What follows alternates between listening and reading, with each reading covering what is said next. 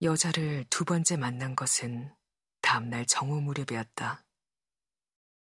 첫날 침대에 들어가 몸을 녹인 후 어두워질 무렵 방을 나와 저녁을 먹고 인근을 산책한 후 방에 돌아올 때까지 호스텔의 주인 여자는커녕 누구도 만나지 못했다. 손님이 전혀 없는 것은 아닌 듯 했다.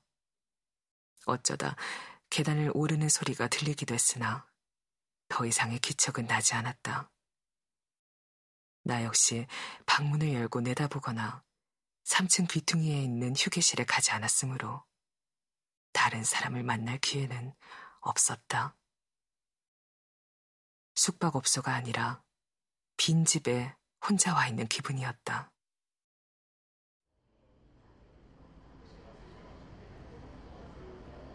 다음 날 늦지막에 일어나 골목 안에 있는 빵집에서 아침과 점심을 겸해 크루아상과 커피를 먹었다. 고소한 빵과 향기로운 커피를 마시니 문전박대 당한다는 기분이 조금 누그러졌다. 햇살까지 환하고 하늘엔 구름 한 점 보이지 않아 전날 종일 그치지 않았던 비가 거짓말인 듯 했다. 강아지를 안고 와 20유로를 달라던 아이들은 마치 비 오는 날만 나타나는 꼬마 도깨비일지도 모른다는 생각마저 들었다. 아니, 친절은 커녕 손님에게 화를 내던 주인 여자 역시 어쩌면 비 오는 날만 우울증이 도지는 마녀일지도 몰랐다. 햇살 하나로 모든 게 달라지고 있었다.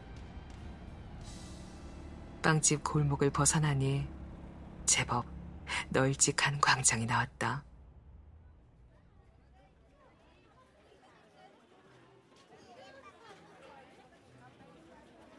벽돌로 둥그렇게 단을 쌓아 만든 공터는 사람들과 온갖 물건들이 섞여 분주했다. 어제 지나쳤던 곳이었다. 전등도 없는 둥근 공터에서 아이들 서넛이 소리를 지르며 뛰어다니고 있었는데 장터인 모양이었다.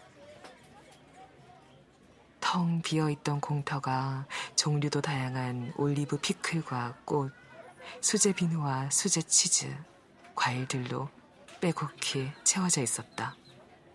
검은 코스염을 기른 키 작은 중년 남자가 노란색 릴리와 분홍 장미, 작은 허브들을 키순으로 진열하는 중이었다. 민첩하면서도 갓난하게 다루듯 조심스러운 몸놀림이었다. 비 내리던 날, 차고 무뚝뚝하던 사람들의 얼굴이 햇살 아래서 진열된 물건들 사이를 오가느라 잔뜩 상기돼 있었다. 같은 사람들이란 게 믿을 수 없을 만큼 전날 밤과 전혀 다른 풍경이었다. 책을 읽던 청년이 내가 다가가자 집에서 키운 양젖으로 만든 치즈라며 한 조각을 권했다. 나는 그가 진열해 놓은 핀초스 두 개를 샀다. 방금 전 먹은 크루아상 덕에 전혀 배가 고프지 않았지만 양저주로 만들었다는 청년의 자부심을 외면할 수 없었다. 아니, 나 역시 어느덧 은둔에서 풀려나 시골 장터에서 마치 장이라도 보러 온 사람처럼 비누와 치즈, 레몬 따위로 부지런히 눈길을 돌리고 있었다. 치즈는 맛이 풍부했다. 머리가 흰 60대 후반의 여자가 가짜 온 올리브유를 맛보라며 바게트를 권했다. 하는 수 없이 그녀가 내민 바게트 한 조각을 올리브에 찍어 먹었다. 갓짠 참기름처럼 고소했다. 마침 몰려온 아이들까지 장터는 정신없이 북적였다.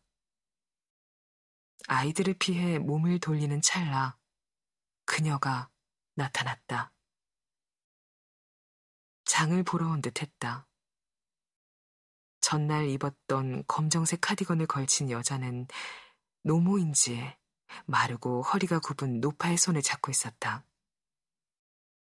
노파의 손을 잡은 여자는 전날 20분이나 기다렸다며 내게 화를 내던 이와 전혀 다른 사람 같았다.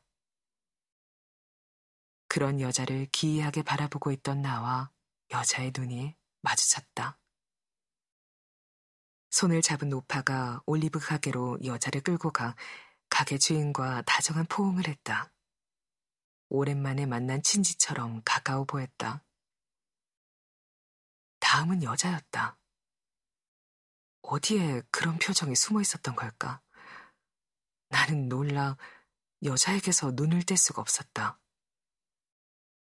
구름 한 점 없는 그곳 날씨보다 더 환한 미소를 지으며 여자는 올리브 가게 주인과 볼을 부비며 포옹을 했다. 바스크어로 주고받는 대화가 몹시 다정해 보였다. 여자가 들고 있던 에코백에 올리브 오일 한 병을 넣고 돈을 지불했다.